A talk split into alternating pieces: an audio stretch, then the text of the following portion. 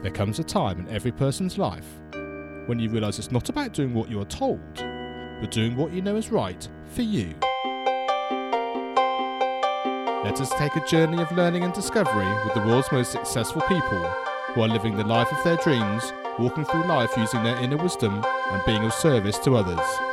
Forget exams, grades and test scores. What is your purpose?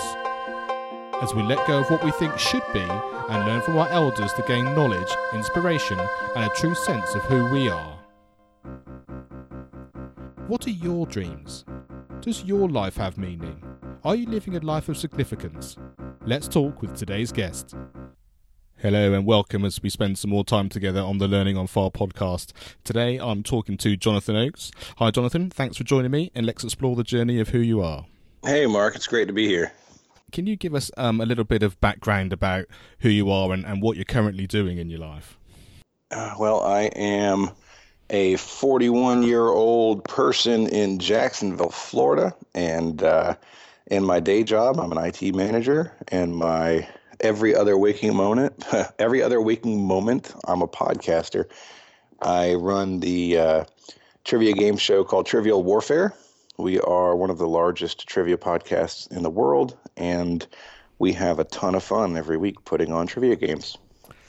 And I'm really interested to to, to, to dive into this almost straight away in terms of, you know, this podcast is about, you know, what we've learned and, and also following our, our dreams and our heart in terms of what we do. So tell us a little bit about that sort of relationship between your day job, which is obviously something I, th- I assume that it's something that you enjoy doing. I know something that you're interested in as opposed to having this sort of passion for the podcast that you obviously then went in to set up.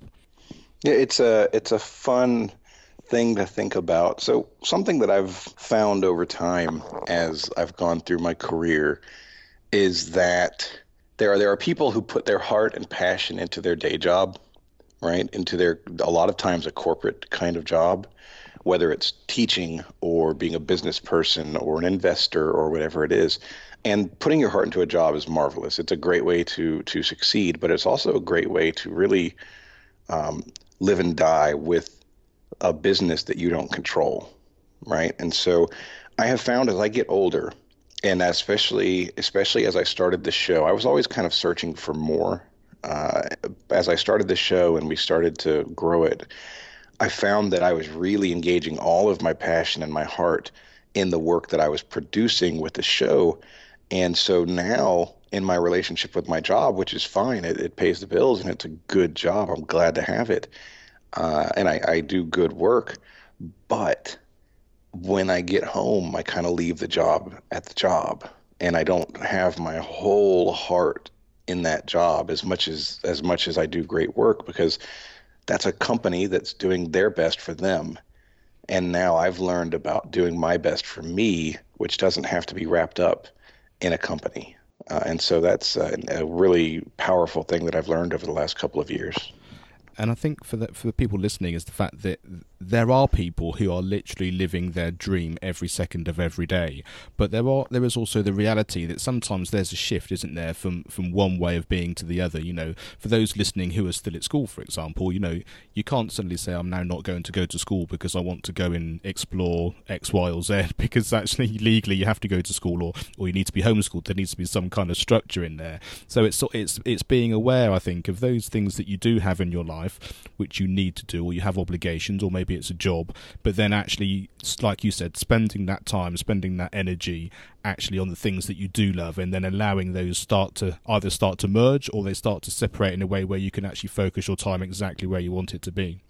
I one hundred percent agree, and and just to, to put a finer point on it, I, I could not do what I'm doing with the show if I hadn't developed through my career in business.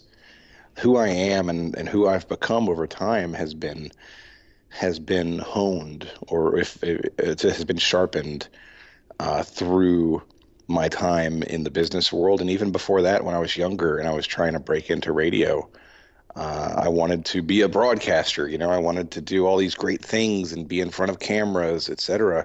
And so that wasn't a successful endeavor, but I learned so many things from it that I could not be successful at what I'm doing now if I hadn't gone through those experiences. And so uh, trying to jump straight to the end game of something without putting in the time or work is never is never going to be a successful strategy. Yeah, I mean, being being accepting of where you are, if it's the, your ideal place, or even if you feel like you're working towards it, or even if it's difficult, I think you're right. I think actually accepting where you are and knowing it's actually part of the overall fabric of, of being able to fulfill what it is that you want to do is a really key thing to take away. So yeah, thanks so much for that. I think that's really, really important.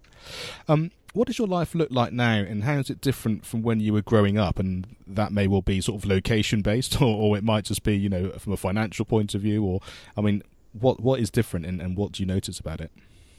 You know, the thing that strikes me every day is the difference in my uh, social life and outlook on the world.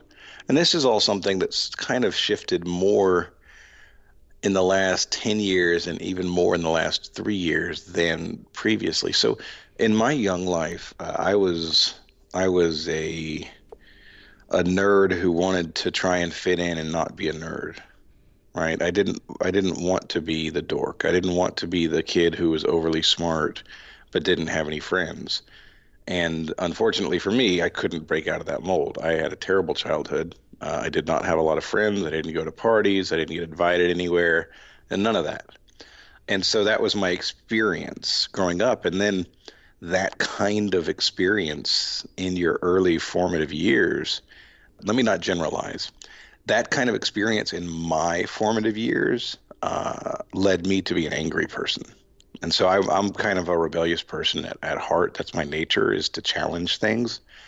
Uh, and so for me, I was a a person in my twenties where, okay, if society rejects me, or if people reject me, then I'm going to actively reject them. And I became a much more angry person that, that nobody wanted to be around, and I liked it that way. So that was that was a, a period in my life that I'm not very proud of, frankly. Uh, but over the last, call it ten, ten years or so, as I've matured and I've grown up, and I lost a lot of weight at one point, and I, I started to have people reacting to me differently. Um, that created a shift within me, where as as I found that I wasn't disliked anymore, I wasn't being put upon, I wasn't um, I wasn't having those negative experiences all the time, I started to shift. And as I started to shift, people started to shift around me. Uh, and so I've learned over time that you kind of create your own environment based on how you respond to things and how you act. And then now, the most dramatic change is I went from that period of starting to mature and grow, where where I developed what I would consider the normal amount of friendships. You have two or three good friendships and a bunch of acquaintances, but not people that you hang out with all the time. That's totally normal. Even one good friend is amazing, right? Absolutely. But now, in my life today, because of what we've done with the show, I've I've kind of created a community of trivia lovers. And when I say created, I think more, I think it's probably better to say that what we've done has become a focal point for a lot of people who are just like me. And I've become through my life a very open and honest person. And so when I share with all of these people, they resonate with me really well. Um, and so now my life is overflowing with friendships. And I mean that, I, I I literally, it's the most amazing feeling, and I soak it in. I love every minute of it. Uh, a couple of weeks ago, we had a couple of people who were vacationing in the area, maybe thirty minutes away, and they called and they wanted to come hang out. Have something next week where people who live thirty minutes south of us have called and they want to come hang out. Um, I had a, I threw a party, a successful party. We had twelve or thirteen people, and there were people in the pool, and there were, it was just, um, it's just been amazing to see the difference now in my life, where I feel that in any direction I look in, I feel support, and I feel positivity, and I feel love. And as a result, it can't help but come inside of me and get transformed and then pushed back out. And so I'm finding that I feel better towards everybody, and I love so many more people, and I, I want to to help, and I want to to create positive things and, and create positive experiences for other people. And it becomes this really awesome cycle uh, that is super powerful. And that's the life I'm living in right now as a result of, of what's been happening. And so that's just a hugely different life than I ever imagined I would be living. And what I really love about that is that you can you can really see that the whole arc of that, you know, from, like you said, from from that sort of child at school and, and, and the whole sort of not going to parties to, you know, having those close friends and those acquaintances that will come to your house for parties. And, and for those listening who um who haven't come across the the podcast before, there there are whole meetups, aren't there, all the way across the U S, where depend wherever you happen to be, sometimes you go and meet them and hang out and and have a massive sort of get together with that as well. So it's sort of that um immediate um inclusion, and also this sort of extra fan base which then just sort of comes out and supports you as well. It's been amazing. So for work I've had to travel a little bit, and for different conferences I travel. And whenever I'm going to be outside of my own area, I let everybody know I'm going to be here. If anybody wouldn't stick it together, let's do it. And so I've met friends. I did an Ohio trip. Uh, I met friends all over Ohio. We we had a meetup in Philadelphia. We had a get-together in New Jersey. We did some in New York. I've met people in different places in Virginia, Los Angeles. It's just been incredible. I'm doing an L A meetup in uh, in November in a couple of weeks here. Uh, and so, yeah, it's just think about that. Think about being able to say, hey, I'm going to X place. If there's anybody here, come say hi, let's get together and let's go play a trivia game, because that's what we do. And in, in almost each place having, sometimes it's been as few as four, and a group of four is fabulous. Sometimes it's been as many. We had in Boston, When we were, when um, the Geek Bowl, which is a giant pub quiz competition, was in Boston this year, uh, I did a meetup, and we had thirty-five people. In uh, we we actually rented out a space in the uh, original building that inspired the T V show Cheers. It's called the Bull and Finch, and uh, so we had the downstairs room all to ourselves, and we had a room full of people that all had so many things in common. And now though, I, I'm rambling a little bit, but. One of my favorite things is all of these people who now they're my friend, but they're friends with each other now too. They get to know each other. We've had people move across the country to live closer to each other. It's it's been insane. It's so cool. And so watching positive relationships spring up in lives all over the country because they met through what we're doing. Oh man.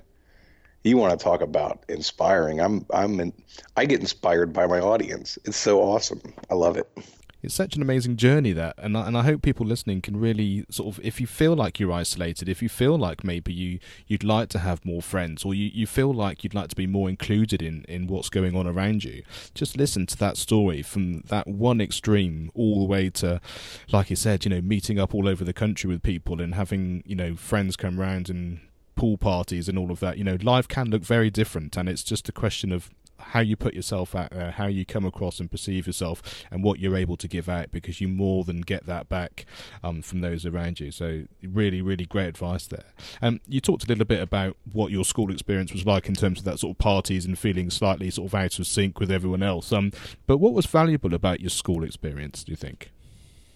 Ah, uh, well, learning, learning how to have a thicker skin, possibly. uh, I mean, it, I uh, doing a trivia game show.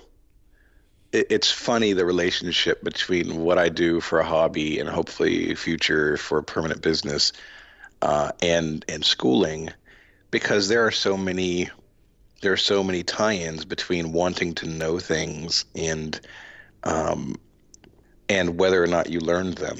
And so something that I find that I that I look back on fondly about my education experience is I had the the seeds sown for certain things, right?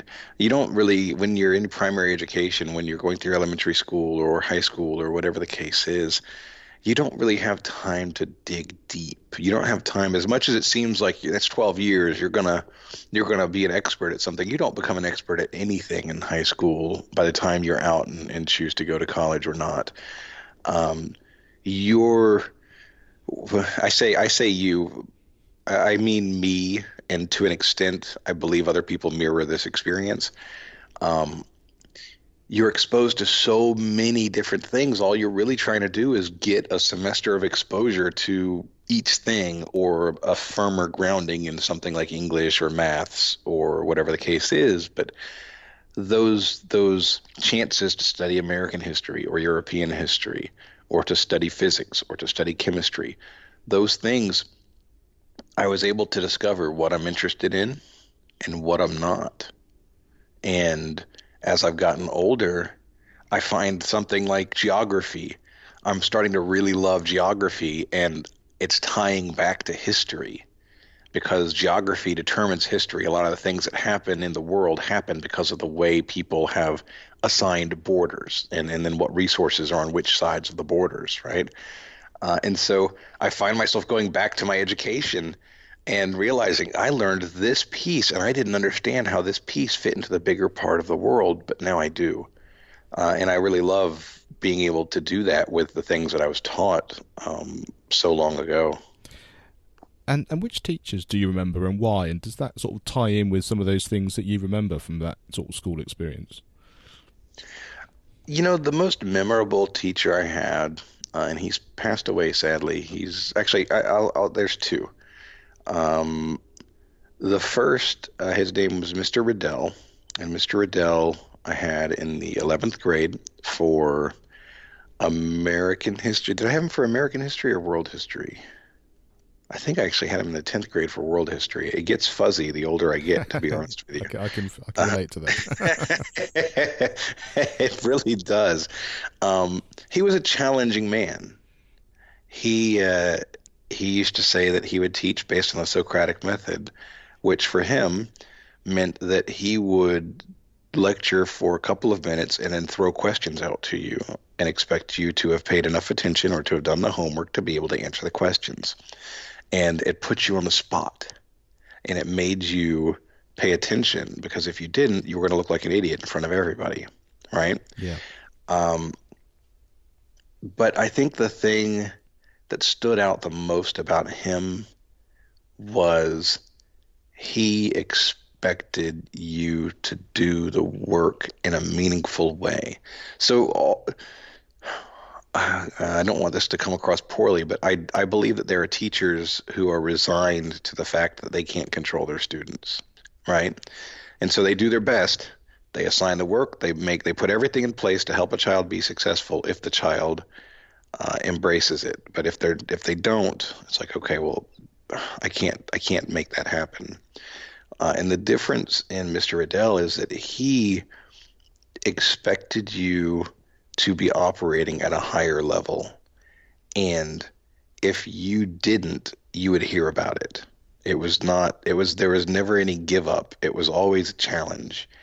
Uh, and th- and for me, I'm a I'm a like I said, I'm a rebel at heart. I'm a challenging person at heart. That really spoke to me. Whereas, like, okay, I'm I'm rising up to this challenge. Uh, I remember there's a ten page paper that was due. I think it must have been tenth grade um, for his class, and and I was assigned the topic of the Mexican American. I'm sorry, the Mexican Revolution from nineteen ten to nineteen twenty. And I ended up writing thirty pages as a sophomore in high school, because I just got so in depth into it that I couldn't I couldn't not keep writing. I couldn't fit it into ten pages, and I wasn't a very good editor back then. uh, and and uh, I, I still remember what he wrote on that paper. Uh, I I got a ninety-nine out of one hundred, and and on the paper he wrote that it was a Herculean effort. Uh, and it was it was a great feeling, because it was he knew that I was I was ca- capable of a lot more than I was giving, and in that moment I knew that he had respected the work that I did, and that that was really meaningful to me. And the other teacher, uh, Ramsey Mead, was our um, was an English teacher for early lit, like um, ninth grade lit literature, and he was our Brain Brawl coach. Brain Brawl is a is a extracurricular activity, which is like a trivia game, where you would even compete on television, uh, on the public television shows here in the city, and you'd compete against other schools' teams. And so I did that for three years, maybe four years. Um, and he was the coach every year, and he poured so much of his time into us. He was such a good, good man. Uh, and he sacrificed a lot of his own personal time. And I, he, his efforts really shaped my ability to do what I've done today. If if not for him and the time that he poured into us as part of that team, I wouldn't be doing what I'm doing now. Uh, and so I have a lot of respect for him. I, I like that on sort of, on on the two different levels there. There. There's the person that actually you connected with in terms of the content that you were doing, like you said, about that particular extracurricular idea, and and then from there the personality and the character of that teacher to be able to be something that you admired and and, and really supported you. And then and then the first teacher, just that ability that it was all about you and your character and what you felt about yourself that he brought out. You know, it's not even necessarily a passion of that particular subject, but them connecting with you as a person. And, and that seems to be a really important thing that's coming across Course, as I chat to so many people, that the sense of, you know, it's about who you are and your relationship with any teacher or any person that you come in contact with. And sometimes it's on a very sort of subject based or or, or a theme of something that you're doing in your life, and sometimes it's just on a much more sort of um, human level. And, and I think actually opening your eyes so that you can see all of this happening around you, no matter what your circumstances, just suddenly starts to give you an idea that life has a big fabric, it's a big tapestry of all manner of things that you're learning, and it's not just a question about being in school and I'm now learning about um two plus two equals four, or I'm learning about where the the the, the river Amazon is, and or anything like that. You know, it, it's much more in, in depth in that, if you're actually able to appreciate it in that kind of way. One hundred percent agree. Who did you admire when you were young? You know, I uh I I think about this question, and I don't really get a satisfactory answer for myself. Um, I, you know, you want to be able to say your father, right? Uh, for me, I love my father, but my father worked in computers and programming and went to work every day. And when he came home, he was just dad, and we didn't really, we, I, I didn't understand what he was doing or, or how his work worked. Uh, and so I never really held him up like that. It's funny, now I do. Now I have worked with the people who were doing the jobs that he did, and now I understand what he was doing. It's funny that way. Um, and I, I think about my older brother, but I, I, I love my older brother, but I wanted to be the opposite of my older brother. And so I look, I look around and try and look to see who my role models were. And I, I'll be honest, I didn't have role models in terms of real life people. Um, I found the people, the things that I would resonate with the most in terms of who I admired would be characters in books. Um, I was always attracted in in reading towards the the noble people, to the to, to not not nobility, but to people who had a noble manner of being. So I'd read books about like um, like King Arthur, or I'd be.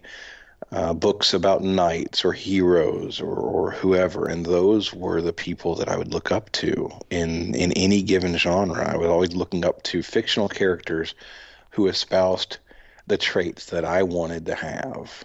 And and so it's it's funny. I can't really say, hey, this person, that was my role model, or that's who I looked up to. But it was more about people that I discovered, even fictional characters that I discovered um, in my reading. I think I think that's a brilliant answer, because I think there there must be loads of people out there who, who feel the same. You know, they'd like to have um, a person in their life that they're able to share things with or look up to. But I I can think about conversations I've had with people, and, and they, you know, they escaped into literature, they escaped into music, they escaped into into the arts or something where they found something which was in there, and it, and sometimes it's impactful, mainly because it's always there. It gives you a place you can always go to because they are reliable. You know, you know that character's in that book, you know that journey, and it gives you a sense of something which you're craving for, whatever that happens to be. And so, um, no, I think that's a great answer. I think there'll be loads of people out there who can really identify with that and.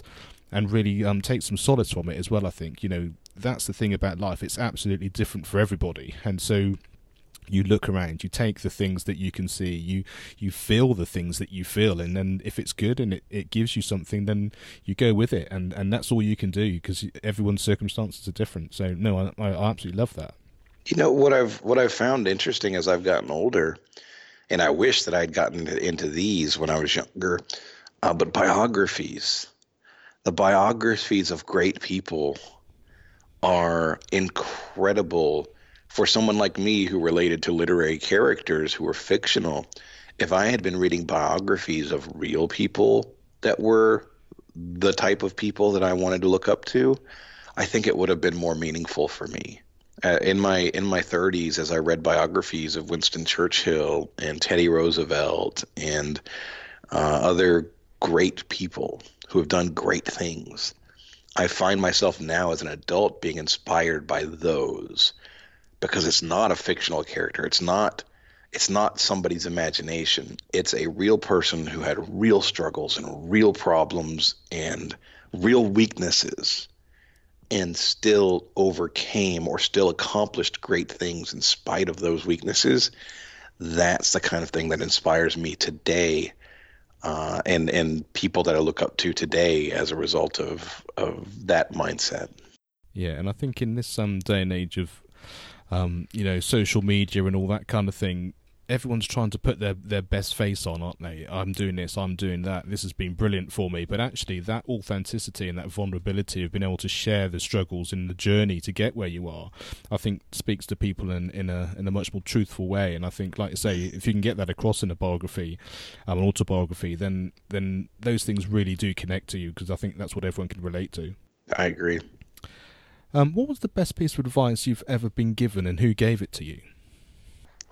Um, I, I have to go back to my father on this one, because he really, really helped me out with this piece of advice. When I was a teenager, I must have been seventeen or eighteen at the time, and I had I had somehow miraculously found myself in a in a a friendship. Right. Uh, and so there was a, a girl who lived down the street. Her name was Casey. And Casey and I were inseparable for probably six months. Six, probably, it feels like it was so much longer than that, but it was probably six to eight months. Uh, and we were, we would do everything together. And one night we were out late. And it wasn't a school night or anything like that. It was a weekend, but it was late, late, late. And so we were out gallivanting and doing whatever until two or three in the morning. And at, it wasn't like we were going to parties and getting in trouble. We were literally like walking around the neighborhood just talking. You know, we, we did we did go like a long way away because we walked for so long, but we were we were just talking. And I I came back and I found my father sitting in the living room. He was just sitting there awake, waiting for me. And he asked me where I'd been. And I told him, I told him everything. I told him where I was, what we were doing. I told him how far we went. Um, it just was really open. And he really looked surprised. And the surprise on his face was because I didn't tell the truth that often back then. I was I was definitely a dishonest person in my teenage years. I would, and I was good at it. I was such a quality liar. uh, and so he could tell that I was telling the truth, and he was stunned. And he stopped and he said, "Okay, Jonathan, listen, I'm really irritated with you." And, and I, I was, I mean, I'm just, obviously I'm awake this late, I'm waiting for you, and if you ever do this again, these are going to be the consequences. But because you just told me the truth, I want to acknowledge that and say thank you, and so I'm going to let this be a warning. Don't do it again. And he went to bed. And that moment has stuck with me through my entire life, because I discovered at that point in time, it became very real for me, that it was easier to be honest, and it was more it was more beneficial to be honest, because honesty got me a better result than the best lie I could have told. And that started my path towards transforming away from being a dishonest person into being someone who's almost one hundred percent honest. The, the only dishonesty I have in me now is when I might try and make somebody feel good if if there there's a situation, right? It's a, it's a positive kind of, okay, I'm going to say this thing that I may not fully believe because I want to help this person out. Uh, but other than that, I I tell people the hardest things. I reveal the hardest things, and I find that my life is significantly better because I'm not trying to remember what I said to someone. I can just count on it having been the honest truth, and as long as I remember the truth, I'm good to go. Yeah, that's brilliant, and and I think that that sort of connection that you get with the honesty, isn't it? And and then when you get that feedback back from the person you've been honest with, and then you really understand that life can be so much different. And um, yeah, I think that's a really lovely story. I think that's uh, some really insightful things there, which I'm I really love the fact that it has such an impact from there on in as well. You know, it's it was one night on one day, but then it just takes on a whole new meaning for the rest of your life. It's uh, it's a really a really great thing to hold on to. You know, it really was a tipping point. The way you described it is is one hundred percent true. There was a before that moment, and there was an after that moment. And it took a while for people to see, but that was it was that impactful. And what advice would you give your younger self now? Oh, man. Hold on. Honestly, Um, my younger self had it rough. It was rough. Um, I contemplated suicide more than once. I, uh, I, at, at one point in my life, I believed that it could not get better. Uh, I remember, I remember my twenty-first birthday. I remember it very clearly. Uh, I was sitting, at, um, let me give you just a tiny bit of background in my personality. I'm, I'm a strong personality, and I'm not a needy personality. I'm, I'm very much the kind of person that if I need to go it alone, I can go it alone. Um, and on my twenty-first birthday, I was sitting in my bedroom, and I was alone, and I was so alone. And the weight of that moment really hit me, and I found myself, I, I actually, uh, my mother called to wish me happy birthday, and we were talking, and I found myself, I ended up kind of breaking down and crying, and I was sobbing because I was so lonely, and I was so disappointed in the way that my life had gone. And so I, like, literally, I, I'm, I'm, I'm the antithesis of someone you would imagine crying to their mother on the phone. That's the only time in my life that that's ever happened, that I can ever think of crying to anybody. But it happened because I was in such pain. And so I would literally advise myself to hold on, because you can't, you can't change a lot of the things about yourself, and you can't, I mean, a, a lot of those experiences are part of who I am. You know, one of the reasons why I can connect to people today in such a meaningful way is that I've experienced the pain of loneliness. And so it means something to me to be able to take that pain away from somebody, or to, to be friends with somebody in a way where they're not expecting it. That's, that's powerful. And so I didn't, I, I don't think I'd want at this point to go back and change that, because then I couldn't do some of the things that I'm doing. But I would tell myself to hold on, because life changes so drastically from one year to the next, or five years, or ten years. In twenty years, you can literally transform your life. In ten years, you can transform your life. It's it. Just hold on and keep going. That's the advice I would give myself. I really, really like that, and I think it gives a lot of hope and a lot of perspective um, for so many people. And I think if you can, if you can see all of these struggles that you may be going through, and almost helicopter look at it from above, and no matter how painful it is, if you can see it as a gift, if you can see it as part of that journey, because you don't know where that's going, and you don't know what those um, emotions and and those um, experiences are going to give you. Um, it might be the greatest gift you could possibly have, and um, it's really difficult to see that in the time. But I think what you said there, hold on and just keep getting through it the next day and the next day, and um, and even though it might feel hard to enjoy the ride, um, it is a ride, isn't it? From that sense, I think, and I think if, like you said, if you can just hold on and get through it, just see what tomorrow and the next year or two has to offer, and, and then when you look back on it, then you can share this great advice as, as you are now with, with everybody, and just really help other people who may be going through the same sorts of things. I think that's really great advice.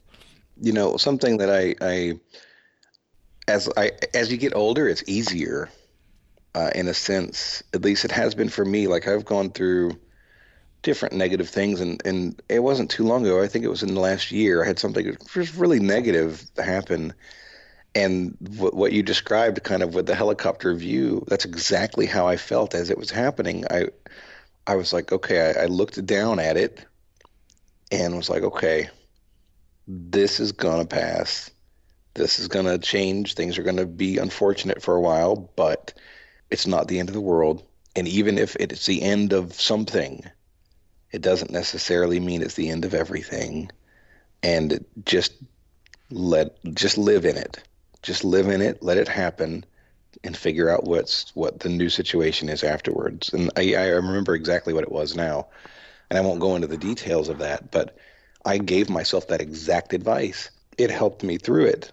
Um, it made it much easier, actually, because the experience of the past taught me that the situations that are negative in the moment aren't the end of the world. Yeah, that's brilliant. I can I can really I can really really identify with that in terms of in terms of my life as well. And I think um, so many people listening are going to be resonating with that, and um, and be able to hold that really really close to their hearts too. So, looking forward now, what does your future look like?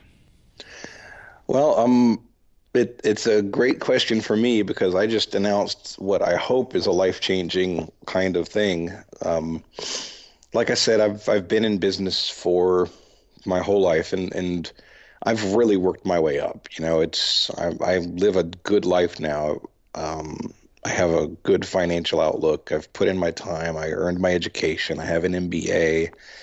Uh, but I started this show on the side with Trivial Warfare, and it's grown, and it's being supported by so many people. And I, f- I found myself being challenged in the sense that I was taking it easy, or that's not the right word, because I was working too hard to say I was taking it easy, but I was taking the easy way out and just saying, I'm going to let things happen the way they happen, and this will never be a full-time business because of these reasons, et cetera, et cetera. And I wasn't challenging myself to get it where where it could be. And various things have happened that have led me to change that outlook. And so a couple of weeks ago, actually it's September first, I announced that my goal is to make Trivial Warfare a full-time endeavor within the next two years. And as part of that, I changed our business model, uh, which has been one hundred percent donation based. There were rewards that, that were good rewards that people would want, uh, specifically the ability to come on the show, uh, has driven success up until this point. But I made a change where we're changing to a, uh, a free model and premium model of episodes, where if you want to hear everything, you need to be donating. Uh, and so that's a, It, it was a big risk. It is a big risk. Uh, you risk alienating your audience. You risk losing your audience. Uh, you risk alienating your community and all those things. And so I made that announcement, and the response has been fantastic in the first uh, few weeks here. uh, people are really supportive of what I've described and what I say that I want to do. And that's an amazing feeling. Uh, and so I, I'm hopeful that within two years, um, we will grow to the point where I can actually leave my corporate job and produce the show full time. And if, if that is possible, if I am able to do that, then we're going to expand what we're doing dramatically, uh, because I'll be working on it. It's not like, hey, I'm full time and now I'm relaxing and doing the same thing. No, it, it's, it's going to be something where I'm producing all new types of content, um, as a result of being able to work on it all the time. Uh, and so I'm really hopeful and I'm looking forward to the chance to do that. Uh, but we will see. I'm, I'm a conservative, conservative person when it comes to my finances. And so I'm not going to make a decision that's bad for me or bad for my kid. Um, but I've put in the work and I'm putting in the work and I desire an outcome. And so I've, I've made my bed, I've, I've made my play, and now I'm going to work towards it and we're going to see what happens.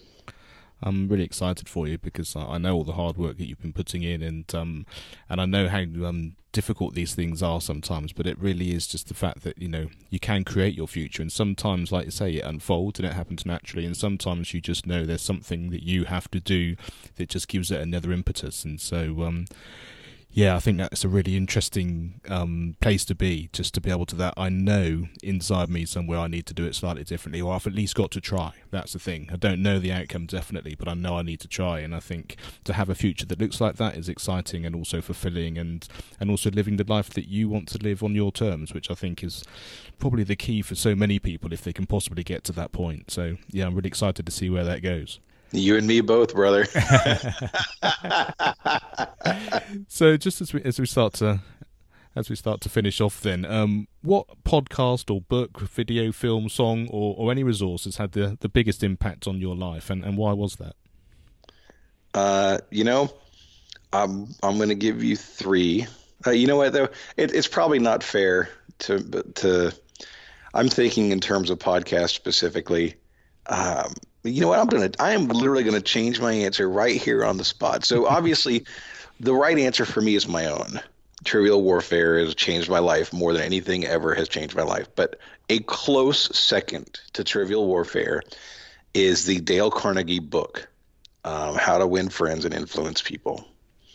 I remember when I first picked up that book, I had heard of it in my teenage years, and God, I wish I had read it in my teenage years. But I was way to want to be cool to read a book called How to Win Friends and Influence People when I was uh, when I was a teenager. And obviously I say want to be cool because I was definitively not cool.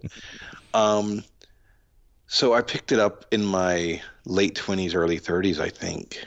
And it is a life-changing book. It, it's not what you think it must be from the outside when you read it. And he talks about chapter after chapter of business experiences and how people are able to accomplish what they want to accomplish through um, giving people what it is that they need. Essentially, if I if I could summarize that book in just a couple of sentences, it's the idea that if you want to get what you want to get out of life, you need to give to other people what they want to get out of life. And if you give to them the thing they need, then they will more than happily give you what you need. And that's, that's, I mean, obviously that's a highly general synopsis, but it changed my framework as a, a selfish person in general. You know what I mean? We're all a little bit selfish. It changed my framework so that I started paying more attention to other people's needs and other people's desires and what other people wanted. And started taking more action to support those things. It could be as simple as, yeah, here's a, a tiny little example, a teeny tiny example. But I was on the, I was chatting with someone recently and I found out they were in the hospital, and it made me sad that they were in the hospital. Right. And I thought to myself, you know, if I was in the hospital, the thing that would strike me most is kind of feeling alone and kind of being depressed that I'm there in the hospital and, and kind of away from my life, right? And so while I was chatting with that person, I ordered flowers and sent on behalf of the show. So not only is it just me, but I've I've roped in other people that I know love this person and want to see good things for them, and I addressed it from all of us. And so the next day, that person got flowers while they were in the hospital. And something as simple as that, I know that I've added joy and acceptance and love into that person's life with just the simplest act. And that kind of thing, that that kind of action is something that I learned from that book, is pushing into other people and giving to other people. And that action and those actions reciprocate in such a meaningful way that it creates that cycle that I was describing earlier. And so I credit that book with a huge influence on my personality um, over the last ten years. Yeah, I couldn't agree anymore. I've read that book, and, and you're absolutely right. It's it's not what you think it is when you when you set out on that journey, but it, it just is so impactful in so many ways. And I think you, you summarised it perfectly there. That, that in, in essence, is exactly what it is. What's the best way for people to find out more? Especially, you've been talking about your podcast and, and everything. What's the best way for people to, to find out more, listen to the podcast, and connect with you? Uh, well, I mean, there's a lot of different ways. If if you're listening to this show, you're obviously a podcast listener. So on your podcast app, if you search the word Trivial Warfare, you'll find us first. If you search the word trivia, we'll be pretty close to the top. Um, on any of the social media channels, we would be at Trivial Warfare. Uh, you'll find us on Twitter and Instagram and Facebook. I think if you like trivia, if you like the idea of listening to a game show, uh, and specifically one that's going to make you laugh and one that's going to make you think, uh, there's a community of people that are out there that are probably just like you. Search for Trivial Warfare Army in Facebook, and you'll find the Trivial Warfare Army Facebook group. And in that group, you will find two thousand plus of the best people in the world who love trivia, celebrate being smart without being jerks about it. And uh, it's it's an awesome community, and we are always looking for more people to be a part of our community. Oh, that's brilliant. Um, um thank you, Jonathan, for sharing your wisdom and allowing us to learn from your experiences. Uh, it's been my pleasure to talk to you, Mark. This has been a thoroughly enjoyable experience.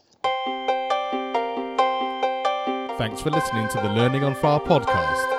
For more information, please visit education on fire dot com and follow the links from the homepage.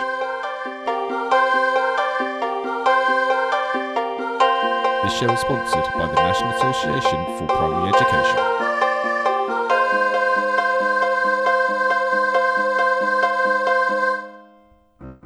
Education is not the filling of a pail, but the lighting of a fire.